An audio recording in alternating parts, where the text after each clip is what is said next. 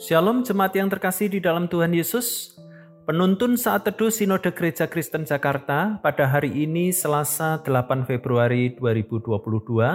Judul renungan pembenaran dan pembedaan.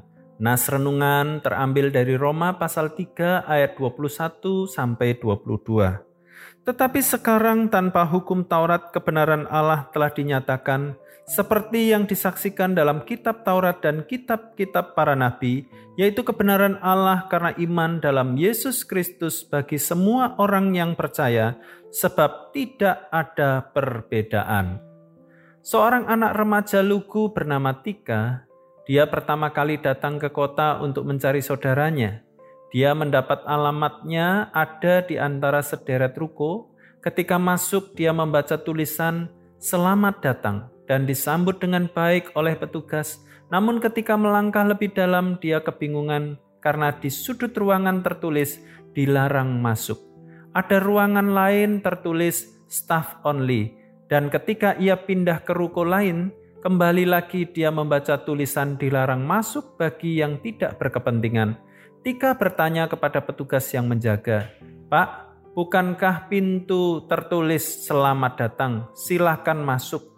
Dan disambut dengan kehangatan, mengapa di dalam seolah-olah saya tidak diterima dengan tulisan dilarang masuk? Petugasnya menjawab, Adik, karena alasan keamanan kami menerapkan pembedaan penerimaan terhadap pengunjung kami. Dari kejadian ini, pandangan Tika menjadi lebih terbuka tentang realitas kehidupan yang ternyata ada pembedaan penerimaan untuk setiap manusia. Pada nas renungan hari ini, Allah adalah perancang dalam keselamatan. Allah juga yang menyediakan keselamatan, sekaligus Allah pula yang mengerjakan rancangannya. Semua rancangannya terlaksana dengan sempurna di dalam dan melalui Yesus Kristus.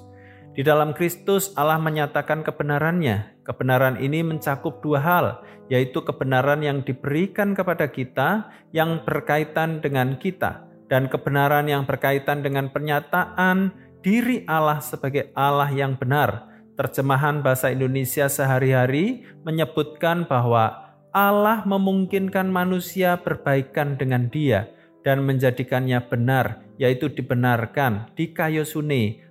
Hanya dapat terjadi kalau manusia percaya kepada Yesus Kristus. Allah berbuat ini untuk semua orang yang percaya kepada Kristus. Inilah anugerah, inilah pembenaran, pembenaran karena iman dalam Yesus Kristus yang berlaku kepada semua orang yang percaya tanpa pembedaan. Anugerah Allah diberikan kepada semua manusia percaya. Keselamatan tidak dibatasi hanya pada bangsa Yahudi, melainkan kepada semua bangsa, supaya manusia menerima Kristus Yesus. Pengenalan dan keyakinan yang jelas akan kebenaran ini memantapkan seseorang untuk mempercayai dan melakukannya dengan keseriusan dan komitmen. Namun, apabila terjadi kesenjangan, maka itu menimbulkan kebingungan dan perasaan tertolak dalam kisah Tika di awal.